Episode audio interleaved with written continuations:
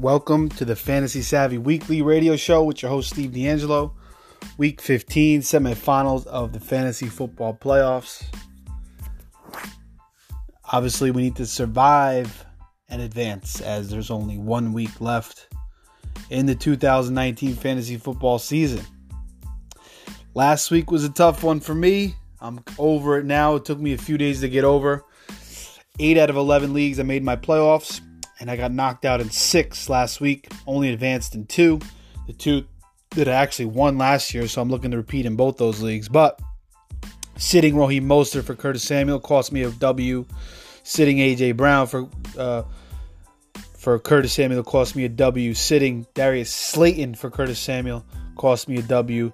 Um, starting Niners defense cost me a W. So I could have advanced in four of those six leagues that I lost in, and it would have been a much better semifinals for me and much sweeter. Uh, Raheem is a guy that I've liked all season. Even last year, I liked him. I have him in my dynasty league. I drafted him in my dynasty league this year. I even said it on Twitter. He could win you your fantasy championship. But I was hesitant because Saints D not the best matchup. Breida coming back. You know, how are they going to mix the guys in? And Mostert, the week before, took over Coleman, smashed the Ravens, and I knew it. I had a feeling. And I went with Samuel in the dome game against Atlanta. Uh, a guy who's been so inconsistent all year, and uh, he just burned me. I mean, you know, the, my other guys hurt me too. Uh, this was a 16 team league the one league that I lost when I could have started Mostert or AJ Brown over Samuel, I had Josh Allen as my quarterback uh, in a tough matchup, and it was his worst game of the year too, so that cost me as well. Uh, I was looking at Nick Foles as a um, well. First, I had Minshew as a backup, and I was going to use him. Then he got replaced. Foles came in. Foles got benched, and then I couldn't get Minshew back, so I was forced to use Allen in that spot. He gave me like 11 points. Uh, that Dak Amari touchdown combination on Thursday night destroyed me. Uh, that my opponent had both those guys, so that cost me too. So there's all these little things that cost you, and you you know you wish you could make the changes, but it goes to show you you know trust your gut, believe in what you see, believe in what you watch on the tape, and go with that. And you know Curtis Samuel's a guy that I love. I love his talent, and every week he's making plays and you know, he's getting open, but Kyle Allen cannot hit him. He misses him all the time. And he, there was two plays in that game. One, Kyle Allen missed him on a bomb, which would have probably been a touchdown. And another one, Samuel's arm got ripped, and but he, you know, that didn't really have anything to do with his feet, and he somehow fell after that, and that would have been a touchdown too. So just plays like that with him and Allen all year, they haven't been able to connect, which has been so frustrating. So Samuel was my biggest disappointment a guy that I've had in you know a lot of my leagues, probably nine out of eleven leagues that I'm in. I have him in dynasty too. Um, a guy that I believe in, but the quarterback situation is not good. I think when Cam gets there, it's going to be much better for Samuel, and he's going to get even better because he's quick. He runs good routes. He's deadly on those fade, you know, those streak routes where he gives that little inside jab and he bounces to the outside. He's open. Um, but Kyle Allen just cannot hit him. So I'm only left in two leagues. It's very frustrating, but now it's time to just focus, take what we learned from last week and from this season, and get into the fantasy Super Bowl. And then everything that you learn from this year, and then you know whatever sticks out from last week, make sure you write it down and apply that to next year.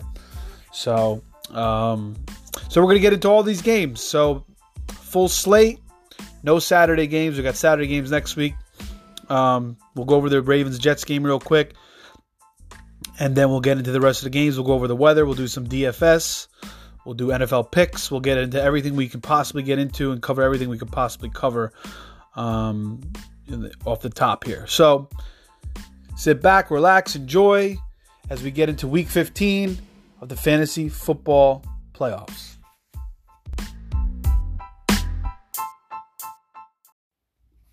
Okay, last night we saw, or two nights ago rather, we saw the Ravens win 42 over the Jets 21. Uh, in Baltimore, the Ravens clinched the AFC North. Lamar Jackson beats Michael Vick's single re- uh, season rushing record for a quarterback. He delivers for his fantasy owners. I the only league I owned them in this year is the league I'm still alive. It's a two quarterback league, and awesome, awesome game. Twenty three completions, five of them go for um, fifteen completions, five of them go for touchdowns. 212 yards, another 86 yards rushing. Uh, so he was giving you, you know, anywhere from 40 to 50 points in your fantasy leagues. Just an amazing performance for your for your for your teams. And you know, next week he's got Cleveland. That game will probably mean something to them too. So you know, money in the bank for Lamar Jackson. You're going to be a dangerous squad, and I got a good team behind him. So feel very good about my chances of advancing. You know, there was some concern of him coming in with the injury. You know, yeah. People were talking about benching him, which was insane. Um, I don't know how people could even entertain that. Uh, Ingram was a guy that I sat in the other league I'm in, but I have Carson and Dalvin Cook, and you can only start two running backs. There's no flex spot. So he ended up having a good night. Uh, 15 of 76 and a touchdown, also caught a touchdown uh, for 10 yards. So, very productive day for him. You know, he's going to be a starter every week, no matter the matchup, even though this was a tough match coming in. And then nothing really of note here. Mark Andrews, you know, he did work for you though. Four catches, 52 yards. Marquise Brown also got in the end zone, so paid off. And then on the Jets side, I wouldn't have started any of these guys, but Crowder had six for 90 and two touchdowns, which was big if you used him. And then Bell, you know, uh, kind of what he's been doing all year. You know, under around 10 points, 11 points. Very disappointing season if you drafted Le'Veon Bell. 21 of 87, just one catch. I mean, two catches for a yard. And then Darnold, 18 of 32 completion percentages poor, uh, but he does throw two touchdowns and just the one pick, which was not a good throw. But uh, it actually wasn't a terrible performance from Darnold. You know, he played all right, but you know he's just been frustrating all year with a lot of turnovers, and we saw that from him in USC. So the Ravens get the win. They keep moving. The Jets, it is what it is. They're a miserable, pathetic team. Uh, five and nine, one and six on the road, and the Ravens go to six and one at home and a twelve and two record. Okay, first game, the one o'clocks. Patriots at Bengals. And let's just go over the weather and the individual lines here. So the total in this game is 41 and a half. The Patriots are favored by 10. Team total for the Patriots is 25 and about 26 points. And the Bengals is about 16 and again, they're getting 10. No weather concerns here. Just going to be cold. No wind factor. Just 38 degrees and cool. Uh, obviously, cool. No wind. Uh, no rain. So nothing to worry about there. So 10 points. Uh, Patriots defense and the Patriots, you know, coming off that loss, not playing too well. This is a game for them to get back on track. And I just don't think the 10 is enough. Um, with Dalton going up against the Patriots defense you know that pass rush, that line is going to have a good day against the Bengals' uh, def- uh, offensive line. Um, so it's a big mismatch there. You know, I can see like two or three picks from Dalton in this game. Mixon's not going to do too much. Uh, you know, he's he they're using him a ton now, so you got to start him. You know, he could have 20 touches for you know 80, 100 yards, could possibly score too. But just a terrible matchup all around. I don't feel confident any Bengals except for Mixon. He's the only guy I would you you know entertain. And on the Patriots side, you know this is a game where Brady could really you know three four touchdowns. Uh, Sony Michel could probably a touchdown or two. So you don't like Michel. The last five or six weeks has been terrible with you know Burkhead playing more and eh, you know James White. So it's a three headed monster a little bit. Um, you know James White, you feel comfortable. Burkhead, you can't use, and Michel you can use because you feel like they're going to have a lot of goal line opportunities and they're probably going to use Michel around the goal line. So, you know, maybe he'll have 50, 60 yards. He's probably not going to catch any passes, but he could have a touchdown or two. So, not a terrible low end flex. That's basically what he is at this point. Um, and then you got Dorsett. You got uh, Edelman, of course, you're using every week. Um, that's pretty much it. I mean, I, I only really want to rely on Edelman in this matchup for the Patriots. I mean, and then Brady and then James White is the only three guys I really want to utilize. You know, the rest of the receivers, you know, who really knows what's going to happen? You know, who's he going to really deliver it to? I mean, you got Sanu, you got Meyers, you got Dorsett. Uh, it's just tough. I mean, Meyers has been coming on a little bit the past couple weeks.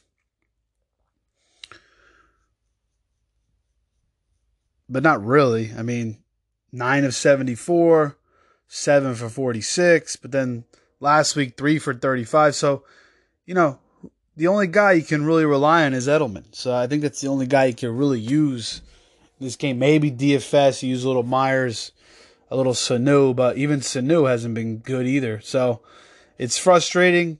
The Patriots offense has not been good. Um, you know, we've seen that all year. If you watch tape from them early, this has been the same team all season. You know, Brady is not getting the protection he's used to in the past, which has been a big factor for him. I mean, if you look at their offensive line rankings the last since he's been quarterback, they've been in the top 5 like 10 out of those 15 years. So he's always had a top-notch offensive line, and this year it's not as good. I'm not sure where they are. I haven't looked, but I, I there's no way they're in the top five. He's been feeling a lot of pressure. His receivers are either undersized, raw, or just you know too young. They're just not experienced enough. And you know you got Harry. He's a big guy, but he's a rookie. He's struggling with you know his route running still. He's got a lot to learn. He's only played two or three games this year. Uh, Dorsett, you know, has been is what he is. You know, he's he's okay. You know, he hasn't really been the promising receiver we saw from him that he was in Miami in college. Uh, Meyers is coming on a little bit, a little bit, but he's still young. Um, he's a rookie, so it might take him a couple years. The only guy you can rely on again is Edelman, and then you know they're going to use James White out of the backfield. Maybe they'll use a little Burkhead out of the backfield too. He's kind of a sneaky DFS play, I think possibly in this game too. They might start utilizing him a little bit more. And then they have no tight end to speak of. So losing Gronk um, has been a big factor for them, and their offensive line is not blocking as well either. So their offense is still their offense probably will struggle in this game too because the Bengals defense actually isn't that bad, but their defense is going to swarm Cincinnati. So they're going to get a lot of possessions. They'll probably get a defensive touchdown. They'll probably start in good field position the majority of the game. So a lot of field goals to the New England kicker. Um, so a good position for you know Brady, Michel, Edelman, guys like that. But that's about it. And also, you know, I would take the Patriots uh, minus the ten. I feel like they'll they'll be able to cover that just on their defense alone. Um, and then the over under third 41 and a half. I think that's just about right. I mean, I could see the Patriots scoring like 27, 20, 24, and then maybe the Bengals getting, you know, 13, 16, or maybe the Patriots get 30, 16. So, you know, it's not something I really want to touch. It's just, it could go either way. It could be 27, 13. It could be 27, 20. It could be 30 to 13 could be, you know. So I think just the Patriots is the game is the thing you want to take in this game. But again, no weather concerns. Brady, uh, Edelman, Michel, I'm not crazy about, but he should be able to score a touchdown in this game. And then Mixon is the only guy I would use for the Bengals. Okay, Bears, or rather Green Bay. Um, Sorry. Bears at Green Bay. Right. 40 is the total. Weather looks okay. It's going to be really cold. I heard it's to be like minus 20 with the wind chill. Wind's to be about 9 degrees. Um, it says 18 degrees, but I guess the wind chill is to bring it under 20. I don't know. Anyway, oh no, actually, yeah, it's gonna be it's gonna be cold. It looks like seven degrees here, so it's gonna be really cold. That's the bottom line. That doesn't affect. You know, both these teams are used to that. The Bears and the Packers, especially the Packers. Spreads four. Total is forty. Team total for the Bears 18. Team total for the Packers 22. Packers have been struggling. You know, Rodgers is the he doesn't. The thing that's killing Rodgers is, um, it's a new offense. He hasn't had Adams most of the year. He's you know so, and he doesn't. None of these other receivers are really performing to the levels that they should. Allison, Scantling, Lazard, you know, all these guys not doing much. Jimmy Graham stinks. He's slow. He's not doing anything either. Um, you know, they're more of a run based offense now with Jones and Williams. They like to utilize those guys. And this is a good spot for both those guys again, especially Jones, who blew up last week and knocked me out of one of my leagues with 31 points. Uh, even Williams is a decent spot here as a flex. You know, Davante Adams could easily have a big time game here. You know, don't be scared of the Bears defense. Good DFS play, good seasonal play. Could just have one of those blowout games. Three touchdowns, 120 yards, 10 catches. You know, that could strike at any time. And this could be the week. So I feel pretty good about him in DFS and seasonal. Not really scared of this Bears secondary. Kyle Fuller. I think Prince Akumu or Mora is still banged up, but he's not even that good anyway. Um, this Bear defense is not as good when they had Fangio last year. And their secondary was never their strength anyway. It was their run D, their linebackers, you know, the pressure they brought.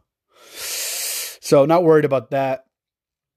And on the Bears side, Trubisky is playing a little bit better. The fact that he's starting to run the ball now uh, creates a lot more value for him, and he's more dangerous as well. So he's been actually throwing the ball a little bit better too of late. So Allen Robinson's been money. Anthony Miller's been money past couple weeks. He's scored, I think, two touchdowns or three touchdowns last uh, two games. Um, no tight end to speak of still. Montgomery is their run blocking is terrible. The Bears' run blocking is horrific. The Dolphins and the Bears, I think, from what I've seen this year, uh, you know, just watching, is just horrific. Every time there's a handoff, there's guys in the backfield right away. Like there's not even there's no blocking. So Montgomery is frustrating because his upside is so limited. If he doesn't score a touchdown, he's going to get you six, seven points. You know, so, um, you know, I had to, I used him in three leagues last week, and every one of those leagues I used him in, uh, I lost. He gave me six, seven points. That's not good. You know, I mean, he had a couple chances to score last week, but um, you know, Gabriel ran one in and Trubisky ran one in. So you know, he's not going to catch passes. They're not really throwing to him that much. I mean, he's a good player. He's a good runner. Don't get it wrong. He just has terrible blocking. I mean, it's horrific. Bad. You'll see this in this game too. So pay attention to that if you're watching Montgomery. So that's for that reason I'm hesitant to use him, even though he's a starting running back and he gets a lot of looks. I mean, he may get 20 carries, he may get 20 touches, maybe they'll throw him two or three times, but they're going to utilize Cohen. So, you know, if you have a better option uh, at running back, maybe you have a Kenyan Drake or um, you know even a Boston Scott, maybe I would utilize this week over Montgomery. You know, try to try to get him out of there if you can, because if he doesn't score a touchdown you know, he's most likely going to be under 10 points, which is in the fantasy playoffs, in the semifinals, you don't want. You want you want guys that can get over 10 points and have upside. And Montgomery just does not have that because the run blocking. Again, he's a good runner. He's a strong runner. He breaks tackles. You know, he moves forward. He moves the pile. I mean, he should be tackled for minus one, minus two, minus three, but he's always getting one, two, three, four, five. But it's it just you know, there's not a lot of big runs because the blocking is just not there. I mean, if this guy was on the Niners or something, it'd be a different story. I mean, he'd be one of the best running backs in the league, probably. So, and he's a rookie too, so he's got some things to learn. You know, I'm sure there's it's not all the run blocking, but I would say 80, 90% of it is that. Uh, but I've seen a lot of impressive runs from him. So Anthony Miller, yes. Uh, Allen Robinson, yes. You know, feel confident with these guys. Uh, Trubisky, I would feel decent. I could see 20 points. You know, two quarterback league. Uh, DFS, not bad. And, um, you know, tough game here because the Packers are really not, you know, I mean, the Packers can explode anytime at home, you know. Divisional game, big game for both teams. And um, I can see the Bears, you know, losing by a field goal. So, not a game I really want to touch. If I had to, I'd pick the Bears, the 40 over under. Um, yeah, I'm not crazy about that either. Because I could see both offenses being limited in this game too. So this is a game for betting wise I would just stay away from.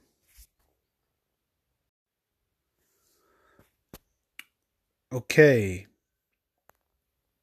Still in the one o'clocks. Broncos at Kansas City, and uh, now it's going to be 30 degrees. We're going to have 11 mile an hour winds, and it looks like there's going to be snow throughout this game. Um, not a ton of snow, about four inches. So it's not going to be like a blizzard. You're not going to have like 10 inches, 12 inches. It's not going to be coming down too hard. Um, and it's, you know, it's a three hour stretch here. So, you know, I'm not sure if all the snow's coming down at once or, you know, maybe it's starting a little later in the game. So that's something you want to pay attention to.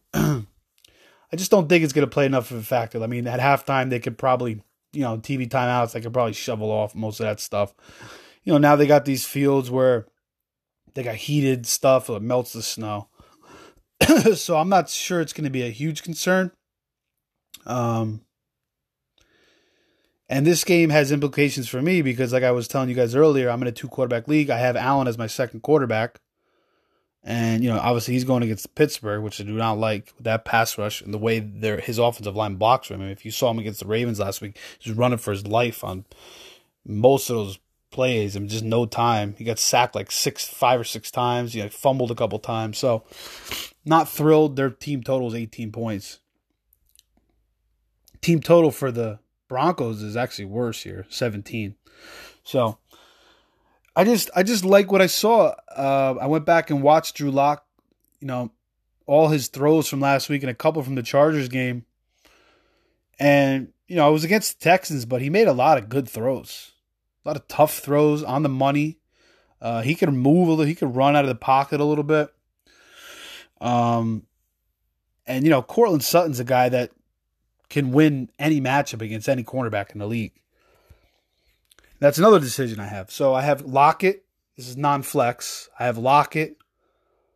I have Michael Thomas, is obviously no brainer, but between Lockett, Courtland Sutton, I'm not sure yet um, who I'm going to use. I'm even thinking about picking up Darius Slayton maybe because of the Miami matchup. You know, Lockett against Carolina seems good, but I also have Carson in that game, and I think I'm starting Hollister at tight end. So do I really want to roll with three Seahawks in that Carolina game? You know, four over under is 49 in that game. But it's a tough decision. So Sutton, I mean, the Chiefs secondary has been pretty tough. I think they're 31st against defending receivers. Uh, the last time I looked on Yahoo. So that's pretty tough. You know, and Sutton's been a guy I own in another keeper league, and I sat him and like I owned him for like 10 weeks. I picked him up like week three, I think. Somebody dropped him early because he wasn't doing much. And, uh, you know, I sat him probably like six of those 10 weeks. You know, because some, like, you know, all these quarterback changes, you just, it was hard to trust. And, you know, he'd perform. And then when I'd start him, he had like four catches for 40 yards. Then I'd sit him and he'd have five catches for 50 yards and two touchdowns. But the talent is there. The guy's an enormous talent. Excellent pick by Denver. Drew Lock looks good to me. He throws accurate passes. He uh, has a good arm. He can run. He can move. He can get outside the pocket, make throws in the run. So I like what I've seen from him. And Tim Patrick's not a bad receiver. Um, their offense is kind of crafty. You know, um, Noah Fant is playing better. They they ran a play last week where they faked a screen to um, Lindsay to the right side and Fant was pretending like he was blocking, and then just released, and he was wide open. It was it was just a simple, solid play design, and like you see that a lot, you know, with these delayed releases with the tight ends. It's tough to cover.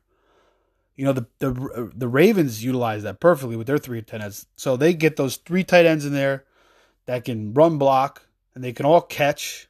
You know, Boyle, Hurst, and Edwards. And then you got Jackson who's scrambling around, and then these guys release, and then one of them's always open. So it's like such a tough offense to stop. And the Bills did a good job last week containing him. Uh, he still had a good game fantasy wise, but still, they did a good job containing their offense for the most part. So tough decision, but I do like Lock. I that's 17 total. I would take the over. 44 and a half. It's in the snow. Again, I don't know how much the snow is going to affect these two teams, but I can't see it affecting it that much. Uh, the total though is I think is fine because you know it's not like the Chiefs have been lighting up the scoreboard regularly, and and the Denver defense is good. They're a good, tough defense with Fangio and good playmakers in the secondary and the linebacker position and the you know the defensive line. They do have some injuries now. You know, Von Miller's banged up. Wolfe is I think is out for the year. Um, but they're pretty deep. You know, Fangio I like his schemes. So it's a tough game betting wise. I really have no idea. If I had to pick, I'd take the Broncos in the 10. actually feel pretty decent about that. The over under, I'm not sure. Because I could see it going both ways. I could see it being a high scoring game, but I could also see it being a low scoring game. Um, but I do have confidence in Lock. I could see him throwing two touchdowns in this game, 200, 250 yards. I could see him making a couple of mistakes also, though. A pick or two, maybe a pick six. We'll see. Um, but, I, you know, you got to rely on Sutton like I said, he's just the type of guy that can just do it for you. I'm gonna have to make a decision between him and Lockett. I may go Sutton, but with the weather, maybe not. We'll see. You know, it's a big decision for me. I gotta I gotta dive into that. Um, I would say at this point, I'm probably leaning. I don't know. I'm about 50-50 right now. And then Slayton's got a chance too. There's it's a it's a 12 team league with no flex. So there's some there's some guys out there on the wire you know, there's no flex. So that takes away 12 guys. That t- takes away a lot of guys. And the bench, the bench is small too. I think you get four bench spots. So it's not a big, big uh, roster. So there is a good amount of, decent amount of talent out there on the wire too that you can utilize each week. And I don't like that. I like bigger benches and I like more line. I like more stars in your lineup because it's the worst. You know, constantly having to choose between all this talent. You know, not only um, cutting and picking up guys, but when you have the guys, then you don't know who to start because you have all this talent. And that's stupid. I think you acquire the talent, you know the talent, you should be able to put it in your lineup and then reap the rewards. And that's why I like best ball and I like deeper lineups with two flex, the super flex, and deeper benches. And I think all leagues should gear towards that because this this four four or five bench stuff, it's just I think it's got to go. It's garbage to me. It's garbage. It's got to go. It's it's weak. It's amateur, and uh, I think it just creates a disadvantage for for an advantage uh, for a for a um, advanced fantasy owner, and it helps the the other guys who don't pay as much attention. That's stupid. Bring your A game, you know. So I don't like that. Chiefs, you know, Mahomes uh, again hasn't been the Mahomes, but they could go off anytime. So Kelce Hill, uh, the running back situation. Damien Williams might play in this game. Um, McCoy's going to play. Darwin Thompson. Um, Darrel Williams is out for the year, so it's going to be those three guys. Damien Williams is still their guy. He's been their best running back last year. Last year was their best running back. This year, and they do have Spencer Ware still too. But with Williams, I don't think Spare uh, Ware hits the field. And Thompson looked, you know, he looks okay. Dropped the pass, but made a couple nice catches last week. Uh, and he's talented for sure. He's a strong little back. But they're not going to rely on him. Um, if Williams is healthy and he's ready to go, he's the guy. He just hasn't been healthy all year. He, you know, he looked like he was getting healthy those couple games, and then he got hurt again. You know, but when he's healthy, he's their guy. He can do everything. He can block, he can catch balls out of the backfield, and he's a pretty good runner too. So you just don't know about him in this game. So I, you know, that's you want to stay away from their backfield in this game. Although it's a snowy game, so it's like, you know, this is a game to use the running the backfield. But I'm not, I'm not, I'm not uh, thrilled.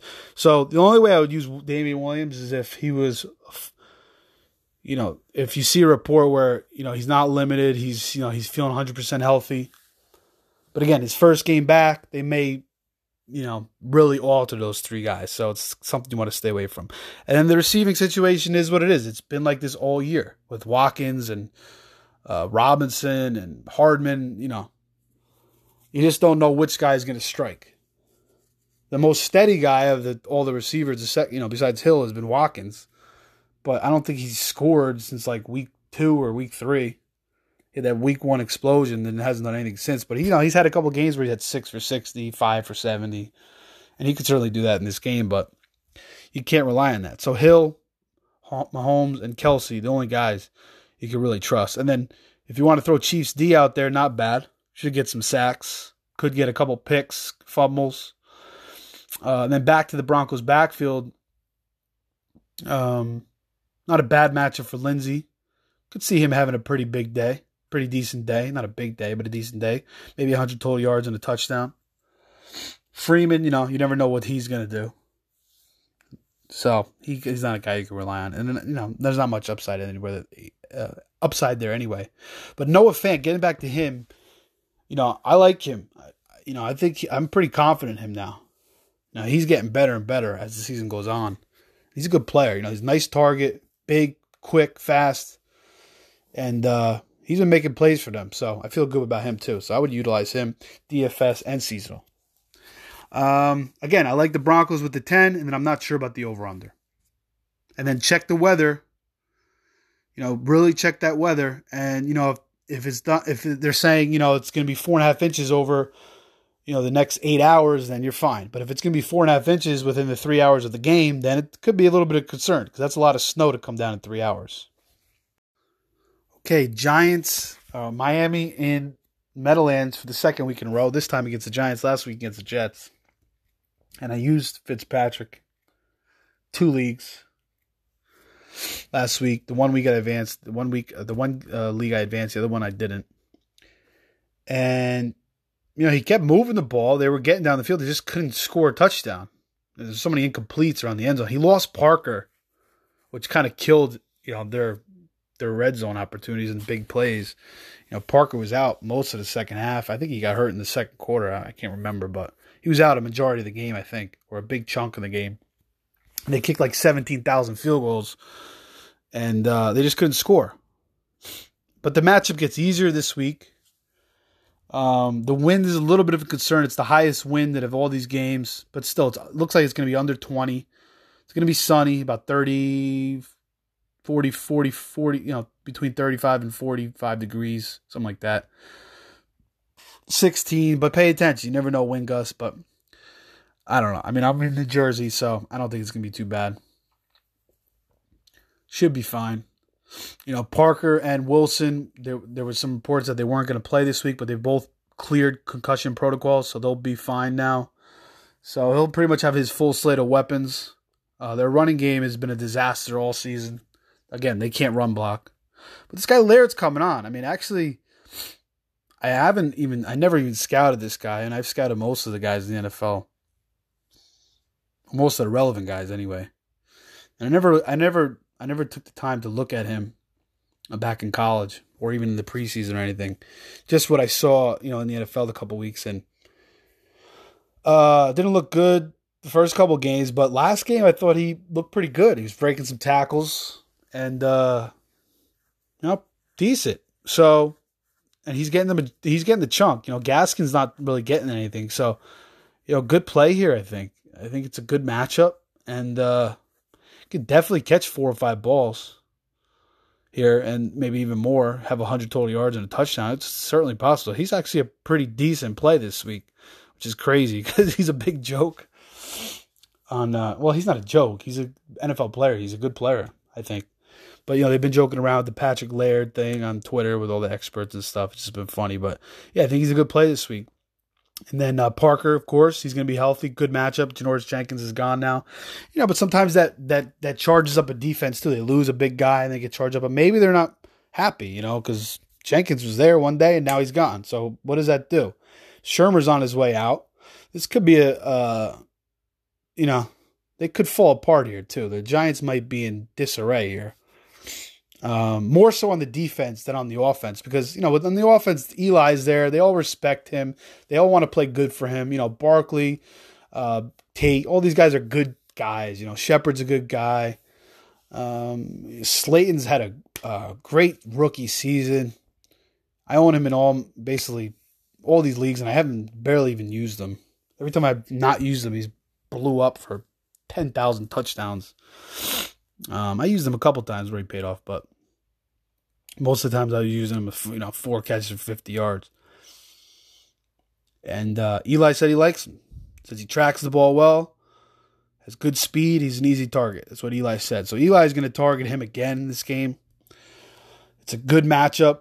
The Dolphins are letting up more, bigger, uh, more 20 plus yard plays than even the Eagles, who got torched last week by Slayton. So that's why I'm considering Slayton. Their total team total in this game for the Giants is 24 and a half. The over under is 45 and a half. The Giants are favored by 3. Again, the wind could be a little bit of a factor, but probably isn't that too much of a concern. Um Barkley could have a, a finally a rebound game. It's not all on Barkley. Their offensive line is not blocking either.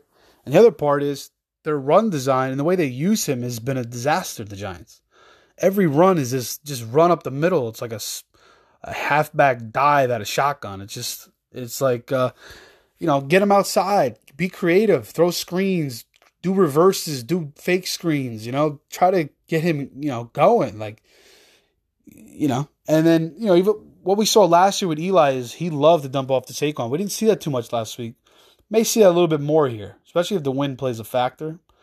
Maybe a couple, you know, Eli throws a couple ducks and gets scared about the wind, starts dumping off to Saquon. So if you if you have Saquon, you're using him. There's no doubt. Um, the question is if you're going to use him at DFS, paying that price. You know, he, he hasn't had a 20 point game and I don't know how long. He hasn't been doing much fantasy wise, and this season it's been a bad sophomore year for him with the injury and everything. But I do like Slayton. Uh, Eli should have a decent game. You know, two touchdowns, two fifty. I think that's pretty much a decent floor for him. Um, Shepard, Tate. I don't know. You know, one of the two of those guys could have a good game. They all three of them could have a good game. But I would say Slayton, then Tate, then Shepard in that order. No Ingram again. Um. So that guy, um, the tight end, he's not bad. Graham, whatever his name is, Creighton Graham, whatever. He's you know had a four. He could do four catches for forty yards. And then the Dolphins Fitz. Am I going to use him again? You know, hoping that he gets into the end zone with a healthy Parker. I think I'm probably going to use him because it's between him and Rivers, and Rivers against Minnesota at home. Uh, I'm not. It's not a daunting matchup against Minnesota, but and his weapons are certainly much better. I mean, he's got Mike Williams, he's got Keenan Allen, he's got Austin Ekeler, he's got Gordon. So that's a tough call. And you know, Rivers is obviously he's a much better quarterback than Ryan Fitzpatrick. So that's tough. Uh, again, I had Josh Allen. I used him all year in that league. I cut him because next week he plays the Patriots. It was tough. You know, you say goodbye, Josh. Thanks, buddy. Couldn't keep him on the roster because I only have four bench spots or five bench spots. So hopefully I'm not messing up the camaraderie. But I think he he understands, you know, about my situation here. So, oh man, try to pull up all the stops, you know, keep the the flow going. So yeah, I'll uh, I'll have to put that out to some people and see what they think. So I tend to rely on my own opinion too much. And then I'm like, oh, I should ask other people. And then I ask other people, and I don't listen to them. And I'm like, oh, I should listen to them. Uh, but it's good to get their thoughts and see what they think. You know, it kind of opens up your mind to certain things that you didn't think of. So that's why it's good. Um, so yeah, Fitzpatrick should have a good game. You think two touchdowns, throwing, maybe maybe even run one in. What's good about Fitzpatrick is he's always going to run for some yards too. He's going to get 30, 40 yards. So that's you know that's like throwing a touchdown anyway.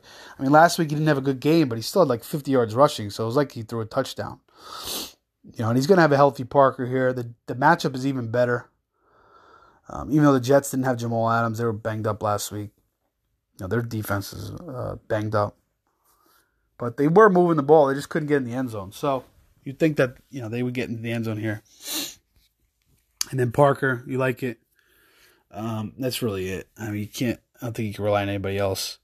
Uh, Laird, like I said, yes. Fitzpatrick, Eli, uh, two quarterback leagues is fine. Maybe a DFS play. You know, obviously if he's if you're using Eli as your starter in a and um, number one guy. It's a little bit of a concern, but at the same time, I'm using Fitzpatrick as my number one guy, so they're kind of the same this week, I think. So, you know, so that's some, you know, that's somewhat of a concern though. It is because I don't really have a better option. Like I said, go Rivers. Uh, I would take the Dolphins with the points. Like I said, I don't know about the Giants defense week with Shurmur and you know losing Janoris. I don't know where their head's going to be at. And 45 and a half, despite the wind, I would take the over. Although this could be another field goal game. This could be another 16 field goals too. So I'm not really thrilled about either one, but I would lean the over and I more so like that than the Dolphins. Okay, Houston at Tennessee, and another decision for me in this game, and we'll get to that. Over under in this game is 51. 51. It's pretty high. 27 team total for the Titans, 24 for the Texans. Spread is 3. Titans favored at home. Uh, weather looks okay, cloudy, about 50 degrees, six miles an hour, so nothing nothing of concern there. Um, you know, we saw the Texans get destroyed by Broncos last week, so it's probably why the total is so high here. You know, they saw Drew Lock pass all over them. They figured Tannehill's had a good year; he could probably do the same. And uh, you know, the Texans secondary hasn't looked that good. You know, no more Watt. Their defense is kind of falling apart. So, AJ Brown, I have him in one of the leagues I'm in. And uh, it's a decision between, you know, I have Mostert, I have Devin Singletary, I have James Conner. Uh, it's a 10 team league, two quarterbacks, so with two flexes. So I have a tough decision there again. Because if you look at AJ Brown, he's had games where he's went off uh, you know, five catches for 80 yards, two touchdowns, or whatever, six, seven catches for 100 something, two touchdowns. But then he's had games where he's had four catches for 30 yards, two catches for 10 yards. I mean, you would think this is a game where he can explode again. You know, AJ Brown's not a guy that's gonna like, um, you know, run a ridiculous route and get open by himself. He's not a guy that's gonna, you know, consistently, you know, create a lot of separation. Um, the, the routes that he is going to create separation on are like short slant routes, uh, stuff like that. And but the thing is, they're starting to use him more. You know, they're even using him on handoffs and stuff. You know, screens, and he's he's he could go off at any time. So the upside with him is enormous but his floor is, you know, five. His floor is like eight points, so it's not great either. So I have to make a decision. I'm up 46 now with Lamar. Do I am I chase upside with Brown, or do I maybe stay safe with a Devin Singletary, who's going to give me probably 10, 12 points at the very least? Um, I don't know. I mean, like I said, Brown's floor is is probably close to Singletary, but Singletary is a little more solid. He's going to touch the ball a lot more you know, he's been getting like 12, 15 points a week. He's catching like four or five balls now a week. It's not a good matchup. Um, but they're going to utilize him. I mean, and, I'm not sure I'm going to use Conner. He might not even play anyway. He's probably going to play, but they'll probably use Jaylen in his first game back. And who knows? If I use him, he maybe aggravates that shoulder again. So, probably going to fade Conner this week. And I'm starting to think AJ Brown might be the play, even over Singletary, unless I use Singletary over Mostert, which is possible too. But you know, Shanahan just endorsed Mostert, so I think I'm going to pull back on Singletary with the matchup and that point total. But 51, you know, the Titans secondary is not the best. It's okay. Logan Ryan's a hell of a player. I have him in the IDP league too. He's the number one IDP uh, DB. Also, I had him in my other IDP league too, but I lost last week. A guy had Drew Brees at 53 points. That killed me. But I'm starting to think now, good weather. This could be a back and forth, you know, passing uh, bonanza. You know, and Corey Davis has not done much. Jonnu Smith, he scored last week, but still, he's not a big time target. Uh, Adam Humphries, You know, so Brown's going to be the guy. And he could have six, seven catches. Even if it goes for 40 yards, it's not bad. I think I'm going to use him, man, because his upside is just is kind of off the chains. So I think I'm going to roll with it. Uh, I think I've convinced myself. So we got one settled at least. Yeah, could have a big day. I mean, he's talented. He could. He's he's in that Anquan Boldin, Andre Johnson mold. You know, he's that. He's a big, strong dude. Break tackles, take one from the ten, excellent speed, and you know, break it for a touchdown. So, um, and I stayed off him in dynasty and keeper leagues because I just didn't trust the quarterback situation with Mariota. And, you know, it didn't really blow through except for one week. I think he had a big week with Mariota. But besides that, he didn't do much. You know, Tannehill's taking over and taking this offense to a different level. And then you got Derrick Henry, who's uh, kind of slowly being a little bit worn down here as the season goes on with that hammy. You know, we heard three weeks, four weeks ago that hammy kind of popped up. You know, I wasn't concerned. He looked fine, but it's slowly kind of affecting him. But he's good enough to get out there every week. Um, you know, he did slow down last week. Could have probably had an even bigger game, which would have probably won me another league or two uh, if he would have stayed out there. big Henry, I'm a big Derrick Henry guy. Try to trade from in all my leagues last couple years. Got him in like three or four. Uh, so happy about that. Got him in Dynasty too. Got him in one keeper. Uh, and you know he's paid dividends. Always was believing he's finally gotten the chance, and he's just had an excellent season. He's he's second in rushing behind Chubb, and could overtake Chubb soon. With you know with Hunt there now, kind of taking away some of his reps. Uh, but yeah, I mean you got to throw Henry out there. You know, what are you gonna do? Not start him? Uh, well, that's not even, that's not even possible. Then DFS people might be off of him because of that. So yeah, Henry could Henry could in this game Henry could have 10 carries because he's limited with a hamstring and still finish with three touchdowns. They could bring him in in the goal line and he'll just he he, they won't, he won't be stopped. So regardless, even if he doesn't get 20 carries, he could still have a great game. He's not again, he's not going to catch a ton of passes even though they need to throw to him a lot more because getting him in space and with the you know, ahead of steam is dangerous. So I, I want to see that from all running backs, more passes to them.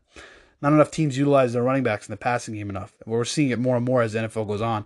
And guys like, you know, Bill Walsh were way ahead of their game with Roger Craig. And, you know, then you saw Andy Reid with Westbrook. You know, Dick Vermeil with Marshall Faulk. You know, teams need to utilize their running backs in the, in the, in the, in the passing game. And the Patriots did it too. You know, Kevin Faulk and all these guys. So, it's huge so that's the Titans. AJ Brown, Tannehill, little Joan, who's not bad. No other receivers though. You know, DFS maybe Humphries. Corey Davis is, you know, just been a disappointment. Uh, number one uh, draft pick. Henry, yes. Dion Lewis, no. Not getting enough touches. Um, and the other side, Texans, Watson, of course, should have a very nice day. Hopkins is. It's a shame I couldn't advance the two teams I had Hopkins in. Man, it's frustrating. I hate losing. Uh, but let's close out these last two. And then Carlos Hyde is just, he's not catching passes. Um, so he may get 15, 16 carries, but what, 60 yards? He's got to score a touchdown, so he's got no upside. And then Duke Johnson, you just don't know. I mean, sometimes he's a good play, but most times he's inconsistent. He's an inconsistent guy, so you can't rely on him.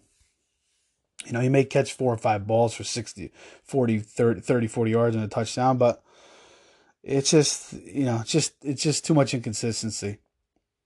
And then Fuller, yes, um, he's questionable, but he practiced in a limited fashion, so he should play. And then after this game, or after the one o'clocks, uh, we'll get into the player updates. We'll try to get all the, you know, updated injuries and whatnot. But it looks like he should play. And then you know, I know some guys want to use Keke or little stills, but I mean, it is a shootout. So for seasonal, I'm not banking on that. Fuller, yeah, of course, he can go off any week too. But stills, you know, Coutee, Darren Fells, no, guys have been consistent all year. Um, You know, Fells had a pretty good fantasy season, but you know he he can give you three points. So DFS not bad, of course, you know, but uh, seasonal no way. And then a tough game to pick. I mean, it's a good game. It's a tough game. Uh, it all depends on Derrick Henry. If he's healthy, Titans are going to win this game because he he just he'll just move the chains and uh, he'll allow the Titans to control the football. So I think you got to bank on that, along with them being home. You know, it is Deshaun Watson though, and he could certainly light up the scoreboard. So that's why it's a tough game. I think it's just a great game just to sit back and watch. Um, the 51 over. I mean, I really can't see it going under unless the Texans really kind of pull out some stops on Tannehill. But again, now with the emergence of AJ Brown and the fact that Derrick Henry's been running so effectively, um, there should be a decent amount of points in this game. So, I mean, the over under is pretty high. It's a lot of points, and that kind of may send some people shying away. Um, but I would take the over. But I'm still not thrilled with it, you know. But it definitely could be a 34-31 type of game, just an all-out shootout. In which case, you know, you're going to want to hope you have as many guys as you can in this game. So it's going to be a good game. The spread, I don't know. I would lean Titans, but I really don't have a good feel for that. Okay, last one o'clock game, and then we'll get into some player news. Then we'll finish up the fours. We'll get into the Sunday night and the Monday night. Another good game. Seattle at Carolina. And um, uh, a lot of good things here for Seattle. First off, the Carolina run defense is horrendous, and that's Seattle's strength. Chris Carson, no Penny, no Penny, no Rashad Penny. Um, and that's the reason I sat Ingram, even though he had a good spot, and then I cook. What am I going to do? No flex spot. So Carson, I mean, I don't see how he doesn't have a good game here. Just don't. I mean, unless CJ Prosise steals his touchdown somehow. And CJ Prosise might even might not even be a bad play in this game in DFS. Seasonally can't use it, but DFS might not be a bad pick. He's gonna be cheap as hell. I haven't looked at it. You know, he's I would imagine he's probably in the three thousands, thirty seven hundred maybe, something like that. And the Seattle has been, they're, they're I mean, I think they're a little overrated. Ten and three, but they are a little overrated. They played a lot of close games this year. But we saw Carolina kind of fall apart last week um, against Atlanta. And they lost to Washington the week before that, you know, which caused Ron Rivera to be fired against Washington. And if you look at Kyle Allen, he's just not playing. He's not a good quarterback. I mean, he's okay. He's decent. I think he's a decent backup if you need a game or two or three, something like that, whatever but he's missing Samuel. He's throwing a lot of terrible balls. You know, Seattle, I think Clowney's out for this game, so that's not good for them. But still, they have playmakers on defense that could pick off some passes here.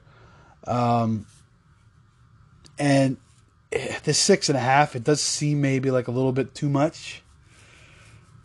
But this is, I think, this, I think this is a good pick. I think it's a good time based on what I've seen from Carolina, this is a good time to take Seattle, and this is probably one of my best bets this week. Um, because just because their number one thing is running the football, and Carolina's run defense is bad, and their coach is gone, and who knows if they're even going to get up for this game. And Seattle, meanwhile, is needs to win this game. You know, they're just they're motivated as hell. So they need to bounce back. They haven't looked good the past couple weeks. Russ should have a bounce back game. This is a game where Lockett could go off. Uh, you know, their secondary is pretty good, Carolina. Bradberry, good player, but definitely could be exposed. Uh, we saw it last week. So a good bounce back spot coming off the loss for Seattle. You know, they did win. They were on a good winning streak before that. Still, we're playing a lot of tight games against Tampa, against San Francisco, against Philly, against Minnesota, all tight games. Had a tough matchup in Los Angeles last week. So Wilson. If you have Lockett and you don't have any, you know, other solid options, like I have a Sutton, I could use a Slayton, but I don't know, man. Something about Lockett this week could be nice. Hollister, you know, Carolina's pretty good against tight ends, but he's getting so many targets. He could have a nice game. Uh, Metcalf, yes. Carson smash spot. On the other side, Samuel, no, because he's been too inconsistent. Again, Allen cannot hit him. He's had like seven, six or seven games with under 10 points. You know, and he very well could have six, seven catches for 80 yards and two touchdowns in this game. You just don't know. And you can't bank on that inconsistency. You need consistency now in the fantasy playoffs. DJ Moore is a consistent player. He's a guy you can rely on. He's been much more consistent than DJ, um, Curtis Samuel. Um, and then McCaffrey is a consistent player. You're not gonna, you know, that's the the the best fan. That's the best fantasy running back in the game right now. So all those guys, Hollister, good DFS spot. Uh, Ian Thomas, tight end, yeah, he's a good little DFS play. Maybe a seasonal play too. Maybe he'll work out for you. I believe he scored last week. He's a good player too. He's actually a pretty solid tight end. Uh, got some good speed, can play. But did drop some balls last week. Did drop a big pass last week, which led to an interception. And Allen could have a nice game. I mean,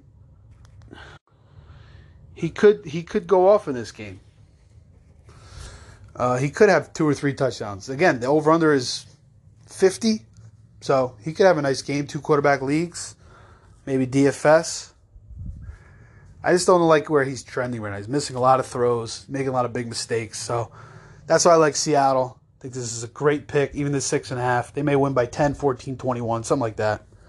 Again, they've played a lot of close games. They played a lot of tough teams. They've won close games against tough teams. So they're ready. They're a little overrated, I think, but they're still a very they're a good team, quality team. Um, and I think they'll be fine in this game. Weather's fine, 57, so be nice. Good weather for football. 49 over under, 27 and a half team total for Seattle, 21 and a half for Carolina. Again, the spread is six, six and a half. So I like Seattle. Not sure about the over under. You would think it goes over, but I would just stick to what the strong play is here and uh, run Seattle.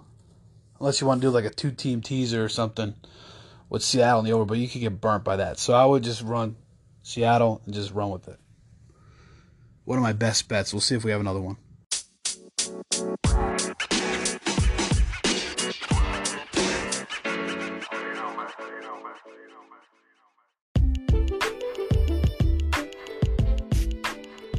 Okay, let's get into all the player news now before we get into the four o'clock games. This is 11:30 on Saturday night, so Good amount of updates. Again, Albert Wilson and DeVante Parker both cleared concussion protocol, and they both both suit. Um, they will they will both suit up against the Giants on Sunday, um, along with Gesicki and Allen Hurns. so a lot of good weapons for Fitz. His weapons are back. Good matchup. Weather 15, 16 miles per hour with the wind. I mean, uh, but still, I think he's I think he should be okay. Um, Paul Richardson goes on the injured reserve for the Skins. Um, so Harmon is the other guy there. Again, McLaurin's the only guy I rely on. Um, I'll get. Uh, we were talking about Bo Scarborough before. No, he is questionable in this game actually, so he may not play. Um, so it could be a little Ty Johnson, J.D. McKissic. J.D. McKissic might have a pretty big day, actually. So DFS, he may catch a lot of balls, and he could play. McKissic's a good little player, so could have a decent day. Much better choice than Ty Johnson. Uh, let's see what else we got here. Jared Cook is expected to suit up for the Saints Monday night, um, despite his concussion. He practiced full on Friday. He should be okay. Um, so you know, we saw him have two touchdowns last week I think it was only two catches of the game.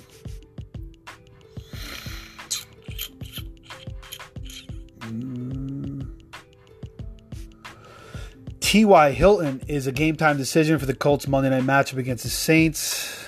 Tough spot if you're a Hilton owner. You know, I mean, what do you do? I mean, do you if you have a Zach Pascal, maybe you know, hopefully you do.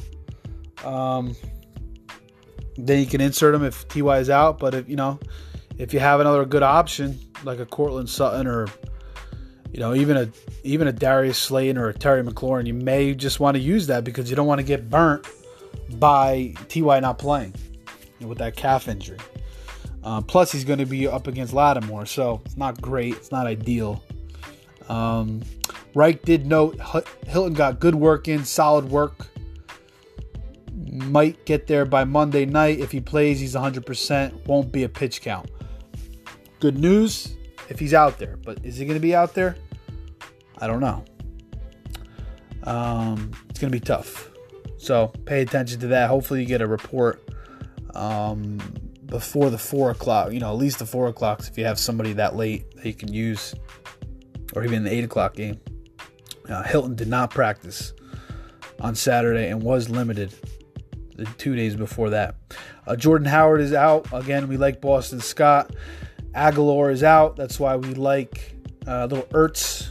Uh, Greg Ward is a guy I didn't mention actually, but you know, it's a good matchup.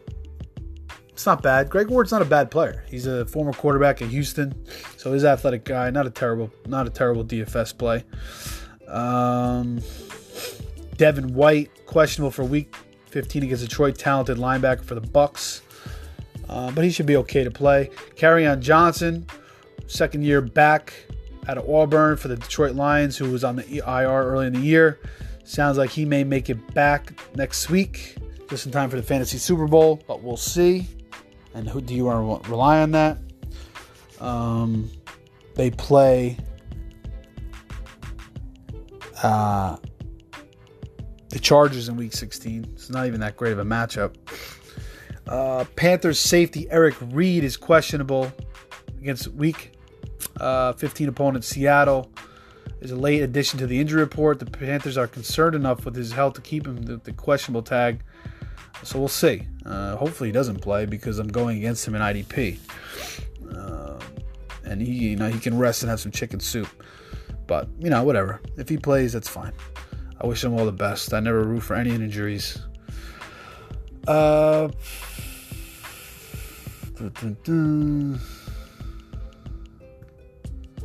anything of note here? Dante, Devonta Freeman is healthy. Julius Julio Jones is healthy. Again, Clowney's out for this week. Ansah, Ezekiel Ansah is going to be a game time decision. Luke Wilson may return this week. But not a threat to Hollister. Hollister's a much, Hollister's a much better player. Uh, Sean Lee could be out for the Cowboys, middle linebacker. Uh, and a game, big, big game for them against the Rams, which I do not like them in. We'll talk about that. Gerald Everett is out, as we most of us know. So Tyler Higbee, the talented, all of a sudden Tyler Higbee's uh, you know, Cooper Kupp 1A out there. Uh, should have snatched him in one of my leagues, actually. uh, Golden Tate is healthy. Uh, Scotty Miller is healthy for the Bucs. Again, he might have a pretty decent day. Mm.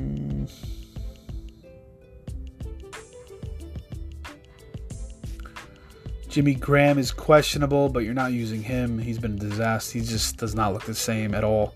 Davante Adams wasn't listed on the Packers' final injury report. He's good to go. Hunter Renfrow is out for the Raiders. Andy Isabella is questionable. He should be okay, but again, he's just not getting enough looks. He should be getting a lot more looks. I'm not sure not why they're not using him as much as they definitely should be using him more. Although they have some good weapons. They have Fitz, you know, they have Kirk. You know, Pharoh Cooper's not a bad player. Uh, Shaquill Griffin, quarterback for the Seahawks, is questionable for the Week 15 matchup. He is PFF's number five cor- uh, overall cornerback this season. That would be a big blow. I mean, they are a little bit banged up, Seattle. That's good news for the over, actually. Um, I think he'll go out there and play, but we'll see. But still, even with that injury, it's tough to rely on Samuel. You know, Allen just can't trust him. Frank Clark, DN for the Chiefs, is expected to play. Josh Jacobs said he plans to play Sunday against the Jaguars with his shoulder injury. Um, Damien Williams is questionable. Been practicing in limited fashion this week. Uh, but like we said, it's just tough to rely on these guys with all these backs there. Um, Spencer Ware, too. Uh, Mohamed Sanu is questionable. Again, it's tough to trust any of those guys except for Edelman. Uh, Edelman's hurt, uh, questionable too, but obviously he'll be out there. Lane Johnson, tackle for the Eagles. We talked about that. He's out. Uh, Will Fuller is questionable, but he should be fine. Noah Fant is questionable, but again, he should be fine too. But never, you know, just double check all these things. You just never know. Same thing with Henry. Vrabel said he'll be fine to play. Uh, Vance McDonald is out against the Bills, so Nick Vannett will be the tight end there. James Conner, we'll see. He's expected to return. He's practiced full practice all week, but again, he's a little risky his first game back with that shoulder. Never know. Uh, they may, you know, reduce him a little bit. It is a decent matchup though. The Bills' run D is not that good. That's their weakness. Uh, Schuster is out. Uh, Amukamara is back this week for the Bears, cornerback. Javon Wims questionable. Uh, Taylor Gabriel is out. So Anthony Miller and Robinson even better with with uh, Gabriel out again with the concussion. Uh, Njoku, not an injury report. He played a little bit last week, 38% of the snaps. Can't rely on him. Mean, you, you know, he's a talented guy. You'd like to say you, know, you can use him with these the tight ends not doing anything, but can't do it. Landry healthy, Beckham healthy, Xavier Rhodes um, a little bit banged up, should be okay. Um, their other cornerback, Mike Hughes, is banged up too. So if one of these guys is out, bump up the Rivers in the offense. I might roll Rivers. This is gonna be a tough choice. John Ross, good again. Um, Mattison out for the Vikings, so Dalvin Cook took most of the, you know, even though he wasn't supposed to play, and then he played, and you know he was a little bit limited, but still scored, had a good game, so came out fine. So you know, bump up to him now with Mattison out. So it'll be Mike Boone. Uh, go pick him up if you're a Cook owner and you're still alive. Go pick up Mike Boone or Abdullah, but I would say Boone is the better runner. But Abdullah could be, you know, could be a, a, a two-headed battle there. But I like Boone. I like Boone. Uh, Adam Thielen looks like he's finally back this week. Uh, Bengals cornerback Darqueze Dennard questionable with an illness. But all these guys with illnesses usually play. Again, AJ Green out again. Titans quarterback Dory Jackson out for the Texans. So that's good news for DeAndre Hopkins and company. Uh, Adam Humphries is out this game. Uh, so forget about him. Trey Quinn and Richardson are both out, so it's going to be Terry McLaurin day. I mean, who else is he going to throw to? DJ Chark, if you didn't know already, he's out. Um, so that's a big injury. So a little Dede, a little Chris Conley, maybe a little Keelan Cole. Greg Olsen is out, like we said. Ian Thomas is the guy. Um, Eli Manning will probably start the last two games. And there's no real sense of putting Jones back in there with that ankle injury and you know get, make it even worse. Uh, Ingram is out, like we said. Daniel Jones, obviously, we all know he's out. Jameis is fine, even though he has a little thumb injury. But again, hairline fracture in his right throwing thumb. Ooh, who knows? Who knows? Could throw for 400, could throw for 200 with five picks. you just don't know. Uh, and that's about it. I think we're good. Richard Sherman's going to be out this week. Could be back next week. Uh, Giants waived Janoris Jenkins. We talked about that and the impacts of the Giants defense. And that's it. So let's get into the rest of these four o'clock games, and then we'll finish up with the Sunday night and Monday night. Okay, quite a few four o'clock games, as you know, obviously the buys are done with. First game is Browns at Cardinals. And you know, in Phoenix, the weather is always nice. Um, outside and inside the dome. 26 and a half team total for the Browns, 23 and a half for the Cardinals, 49 and a half over under, and the Cardinals are getting three at home. Uh, Browns playing better football of late. They're six and seven now, two and four on the road. Still no chance for the playoffs, but um, well, maybe an outside chance, I guess, but most likely not. Um, but you know, big game for them. They're still alive, and uh, you know they're playing a little bit better football lately. Beat Cincinnati, lost to Pittsburgh, um, but beat Buffalo, beat Pittsburgh, beat Miami. So they're playing better football. You know, Hyde, um, not Hyde. I'm sorry, uh, Chubb and um, and Hunt forming that split back combination. Both uh, been pretty solid. You know, Beckham's been a bad year for him. Uh, you know, and you had to expect that. I didn't draft him anywhere. I stayed away from. I bang. I you know I hit a lot on staying away from the guys I should have stayed away from, but I didn't. I missed on some guys I should have had, but I met you know Antonio Brown, Beckham, uh, stayed away from these guys, and you know you had to think of it because Baker likes to spread it around, and you know he's got Landry, and uh, you know he's the Chubb. They run the ball now. They got Hunt, so it's even tougher for Beckham. So who knows? I mean, it's a great matchup. This could be the week where he goes off, but we've been saying that every week. This could be the week, but who the heck knows? It could be, but you know, he's saying he wants out. Where's his head at? You know, what? Where's Baker's head at? I don't know. Who knows? Why is he even telling people he wants out? I don't know. Eh, did he tell people he wants out? I have no idea. But anyway, Baker, good matchup. Landry, Beckham, yes, yes. Chubb, Hunt, all good. Again, the conditions in the dome, you're fine.